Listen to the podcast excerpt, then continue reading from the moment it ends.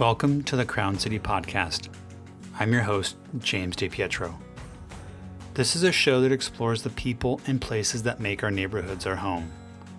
On this episode, I have a very special guest.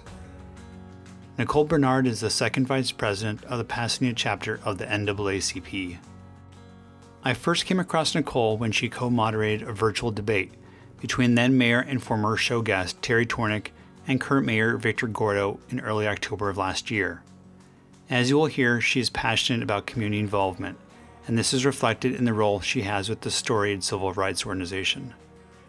Before talking a little bit more about Nicole, it is worth taking some time to talk about the NAACP and its history in Pasadena.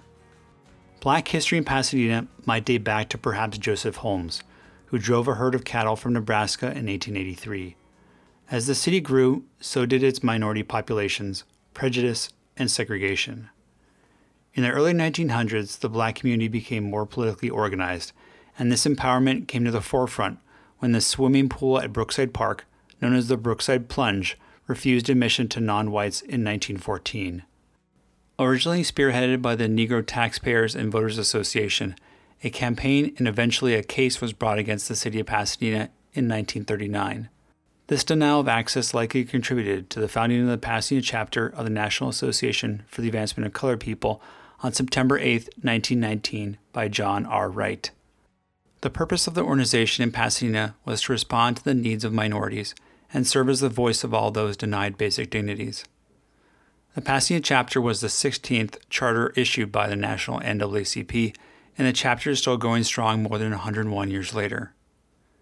Now back to Nicole.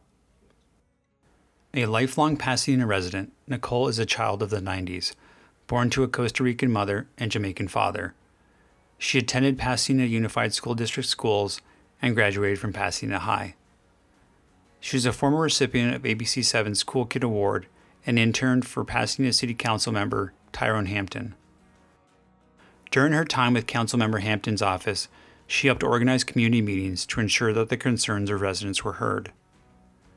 She recently earned her Bachelor's of Science in Organizational Leadership and is currently working on a master's degree, all the while being a proud mother of three boys. Nicole was generous to take the time out of her busy schedule to talk, and this was especially challenging due to the demands of our six combined children and my dog, who decided he wanted to be part of our conversation. Throughout, Nicole was extremely understanding, great to talk with, and I appreciated the opportunity to get to know her better. Finally, Nicole and I spoke just before Christmas. While in reality it was only a couple weeks ago, it feels like so much more, due to the recent events that have exposed how fragile our democratic system is. I wanted to note this as it might have been a great topic to cover with her and something worth exploring in the future. But without further delay, my conversation with Pasadena NAACP Second Vice President Nicole Bernard.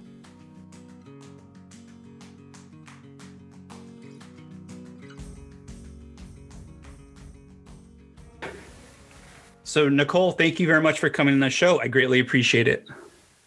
Thank you. I was first introduced to you when you co moderated the Homegrown Millennial Leaders Debate for Mayor back in October, uh, which you co sponsored with the NAACP, Hood Liberation, and Pasadena Young Leaders. As a way to kind of start our conversation, can you tell me a little bit about how that debate kind of came to be and why it was so important for you and the other organizations to host it? Sure. So for me, I was born and raised in Pasadena, and I somewhat grew up in like Pasadena politics. And that for me was an idea that I had because if you look at the past elections, you don't hear from the millennials. It's excuse my language. It's the typical middle age, older American. Um, no offense, but tends to be like the white community, and we don't really hear hear from our black and brown young people that grew up in this community. So for me, being um, this time uh, so changing the guard it was important for uh, for me to really bring together um, young people who are really doing a lot of the grassroots work as far as like trying to change the narrative when it comes to politics um, police brutality and things of that nature. And for me so the organizations that joined was pasadena naacp which i ran i um, i'm from not currently serve as second vice president as of January. And then the other two um, organizations is Hood Liberation, which is a collective of Black and Brown leaders. They're no, more so new to community organizing, but they do a lot of work around police brutality and community organizing. And then um, Pasadena Young Leaders is a group of Pasadena Young Leaders. We all came from different organizations, um, Black and Brown youth, both male and female, that grew up in Pasadena, still doing work in Pasadena. Um, and we did a lot of work around um, the uh, police oversight. So that's where that came in. So all of all together, I think it was maybe about six to eight of us that came together, thought it was a good idea, saw it through, put together questions that you normally wouldn't hear. Um, and that's why it was important for us to do that, to really just bring a voice to our millennials, our Black and Brown people, the Northwest people that grew up here, born and raised here, um, probably can't buy a house here compared to some of our peers, and just really give a voice to that community. So you mentioned that you're the, the second VP of the NAACP here in Pasadena. How did you yes get involved with NAACP? And it sounds like you're you're born and raised in Pasadena, so obviously you have a lot of history in the city. So kind of how did you connect with that organization, and what what does that really say about you and your values?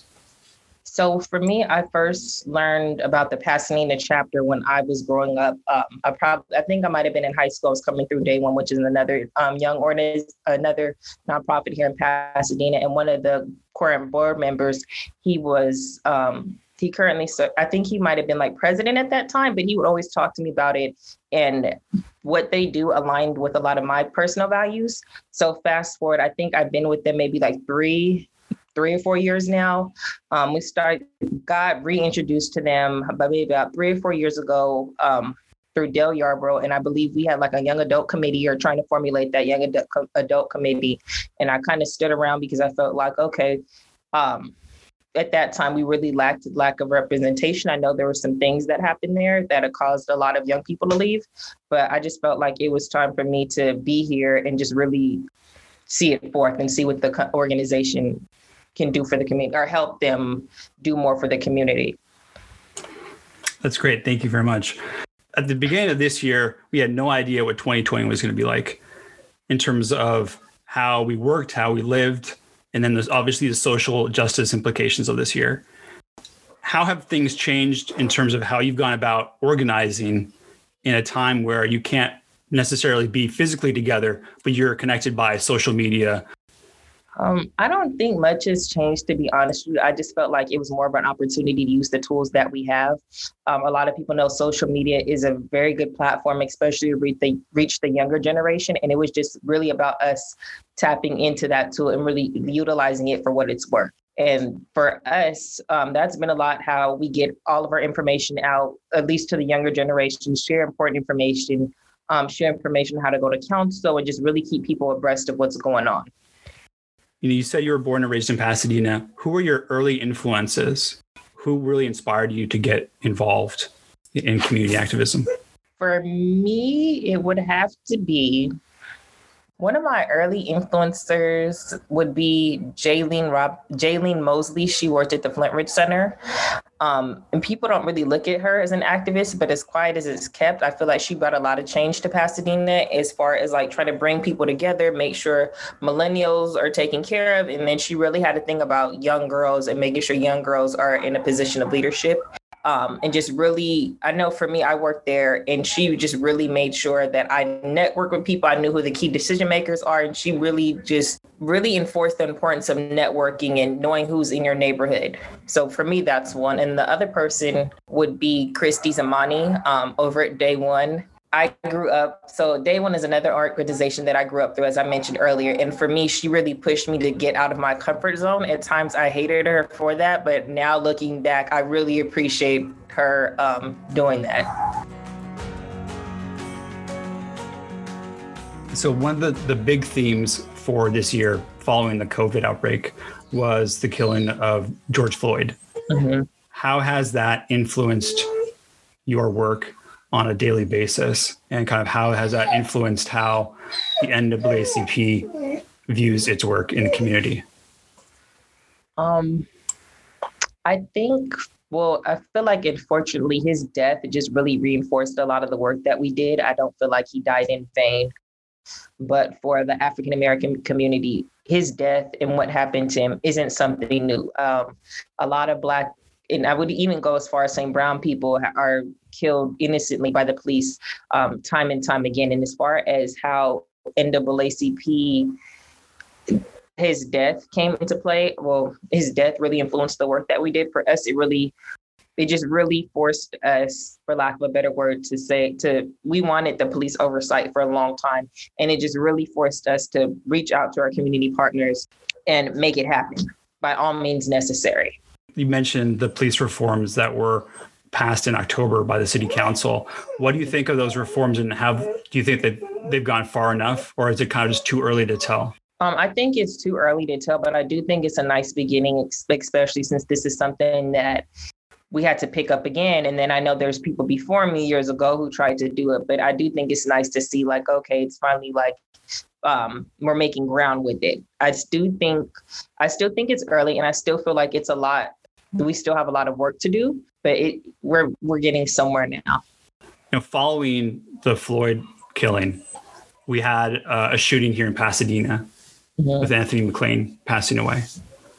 Um, in the broader context of kind of what you're fighting for and what you're trying to bring to the, the local and national attention, how do you see the next couple of years playing out in terms of honoring George Floyd's memory and as well as Anthony McClain's memory in terms of the policies and kind of the approach that we take as a city? Um, I think it's important for people who were really involved in both um, movements here, both the local one and the national one, especially those who were directly affected and continue to be directly affected by police brutality, to really just hold all of our elected officials accountable by whatever that means. And if they don't measure up to the things that we feel as it well, you as an individual or you as an organization feel that they should do, then that's our moment to vote them out, find somebody else to um, run in their place. But yeah, I that's for me how I see it is there's a lot of work to get done. It's not going to be easy. Um, it's going to take time and just for us to really just to move forward, continue to put pressure on it and just remember like to have patience with it as well. With the election, we saw a new mayor come in, Mayor Gordo. We saw a new member of the city council. And so when we look at the diversity on the council, do you think that that really shows some progress in our city? yes and no. I feel like it shows progress in terms of minorities, women being able to run for council and be able to be elected to council. There's still only one woman on council, and she's representing as so as um, Margaret McAustin did, and then before her was Margaret and Jackie, um, both retired. But I just feel like it just reinforces the fight that we need to have in order to bring diversity to um, elected officials or whatever as far as top goes. But I feel like even though we have a diverse council, look at who makes up the city and how did they get there and who do they owe favors to or who is their loyalty to. Um, although they're black and brown, does that really mean that they have the best interest for black and brown people? I understand that they are elected to serve the city as a whole, but there's certain issues that affect black and brown people white Caucasian people, millennials, women more than they affect others, and just really seeing how those issues fall on their um, list of importance. You raise a very important point, which is there's only one woman on the city council. This election was interesting in LA County. The LA County Board of Supervisors, for the first time, has five women mm-hmm. on the Board of Supervisors. So we're seeing some progress on the county level, but in the city, there's still a lot more to do. And we do a lot more to recruit and and show girls that they can be in these elected positions. Yeah, um, and also addressing biases too that people may hold subconsciously that affect women to being elected to those positions as well. We we talked about the summer and all the the social justice efforts that were made. Part of that was an effort that has been branded defund the police. And one of the things mm-hmm. that the NAACP has supported has been a reduction in police funding and a redirection of those funds to more mental health, to youth programs.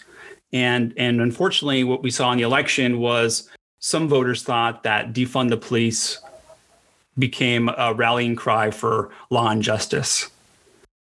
Can you tell me a little bit about what you think defund the police means in the context of the post election world that we live in? as far as post election goes, defund the police means that no, well, the way I look at it is that no additional funding goes to the police and that that additional funding um, that they still have their same budget, but whatever else was supposed to be poured into that budget is it goes towards social services towards the community. Um, now I feel like the term defund the police is a little bit tricky because if you don't really understand the context of it, when you hear defund the police, you might think, okay, well, we're going to slash their budget by 50%, whereas that may not be true. Unfortunately, the defund the police kind of movement has been characterized by one thing as opposed to really understanding what it's really about. Right. And the same with the the Black Lives Matter. Um, it evolved from uh, support of, of Black lives to then became evolved into a rallying cry for all lives matter, and then and then the conflict ensued over the summer. Yes. Pasadena has a very rich history with Black Americans, and if you go back to the founding of the NAACP back in, in 19 uh, So we're, you're celebrating your 101st anniversary, and it really kind of shows you. And you're, I believe, from what I understand, and you correct me if I'm wrong, but I think you were the the 16th chartered organization overall. I believe that that sounds right. Yeah, which is pretty remarkable. That there was a recognition in the city back then that they needed a, a larger voice and a larger presence. Do you think that the history of Pasadena is told enough in terms of the perspective of Black Americans? I don't feel like it's told in, uh, enough in the perspective of Black Americans. I know for me, my Black history that I know from Pasadena, it came from my grandmother, my grandparents who came here from another country and experienced that racism. Um, I also feel like that has to do with it not properly being documented, documented, um, so that others can research it and really learn from it.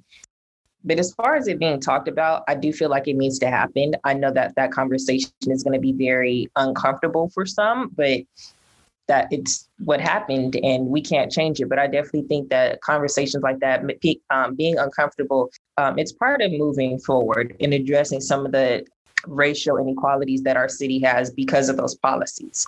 Um, I don't know if you know, I believe that Blacks couldn't buy a house, buy housing in certain parts of Pasadena. Well, because of that policy, you see a lot of, you see a little bit of what, how we have today. And I feel like that contributes to the income inequality gap that we have between like Blacks, Browns, our, and our white counterparts.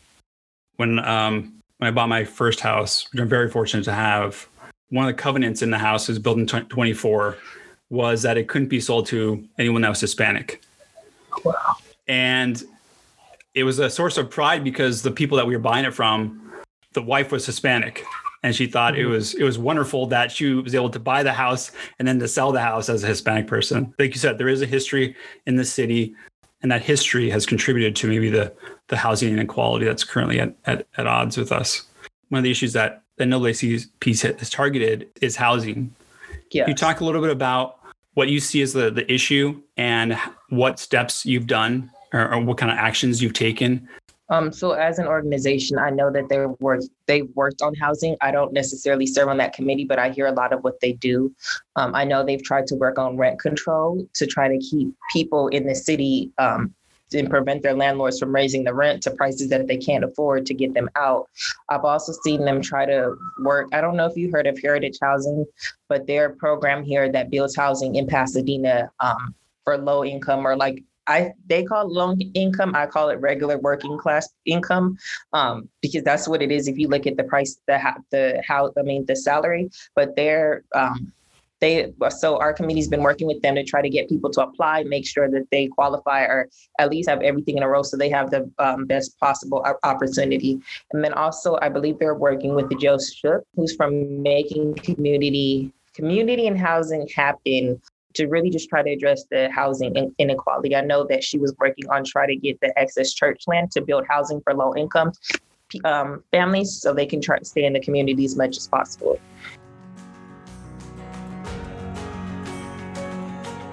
When you think about your three sons, you shared with me that you have three sons. I have three young children. Yes. When you think of them, what do you think about the future that they're going to be living in? Are you optimistic about their future because of the things that you're doing today? Yes and no. Um, I feel like my contributions to the community does make it better, but I feel like it's not enough. And I feel like we still have, there's still long strides to be made in order for my sons, when they get adults, to have a decent quality of life, be able to have access to resources so they can buy a house, have a decent job, and not have to um, struggle as those became before them. One of the things that kind of came about during the summer was this idea of equal, not necessarily equal outcome, but equal opportunity that we show mm-hmm. justice by providing people with right. With the with equal opportunities to to achieve what they want to achieve. Do you think that that you know frankly is is enough to because we are we are facing you know systemic racism, s- systemic inequality, uh, economic inequality, social inequality. Um, do you think that it just it, it's enough, frankly, to have equal opportunities, or do we need to do more than that? So, my personal opinion, I don't feel like it's enough just because um, if you look at history, I believe it's Black people or Black and um, I'm going to say even Brown people. We're about 400 or 450 years behind when it comes to wealth, just because of the stuff that we've had to do. And then to add like Jim Crow, the continuous systemic racism, police brutality, and just all of that and then people still holding those racist beliefs in their subconscious i feel like just the um i feel like there's a lot more that we need to do that can be done in order for us to have equal opportunity. How can people in pasadena support the mission of the naacp here? So i feel like first people should just take an honest look at how they're living their life and if the way that they're living are they does it been not beneficial for all but like so I'm going to take it back. So in so I attended Pasadena City College and I learned a thing called white privilege and I knew what it was. I just didn't know that there's a name for that. And for those who don't know, basically to make a long story short, it's when like our white counterparts are able to to um, benefit from their whiteness. And a lot of um, people don't know what it is. So I would say first by looking at how you're benefiting from um, the way you live your life. Would you have those same opportunities if you were a Black woman or if you were LGBTQ or a Hispanic man and just really um, look at that? I feel like first people need to look in and it really address, I guess, those biases or how they live their life. And I feel like then we can move forward and look out. So do you think it starts with having those uncomfortable conversations? Like yes. Mentioned? Very uncomfortable conversations. Yes. How do we start those conversations, do you think? I would say um, by being open, open to it, knowing that you're going to be uncomfortable, being okay with being uncomfortable, and just being okay with knowing that the information, just being uncomfortable with being uncomfortable. A lot of people, a lot of Black and Brown people, that's how they live their lives. They have no choice but to be uncomfortable. But I would also say too is to not get offensive, not be offended by it. A lot of people, when we, I feel like just in my experience, when I've had like these uncomfortable conversations with my white counterparts, their initial response is, oh, well, I didn't do that. And of course you didn't do that, but you have benefited from the privilege of your ancestors. Just that's acknowledging one, that. That's a great answer. And, and so I'm going to wrap up on this because I know we both have to go back to our kids. yes. Um, I just want to thank you very much for your time and being so generous with it. You have a very important voice in the community, and I'm grateful for both the NAACP's presence in Pasadena and also your voice lending these issues an incredible amount of uh, credibility and authenticity. So thank you very much, and I hope you continue to serve the community in, in the way that you are. Thank you for your opportunity for allowing me to come on your podcast.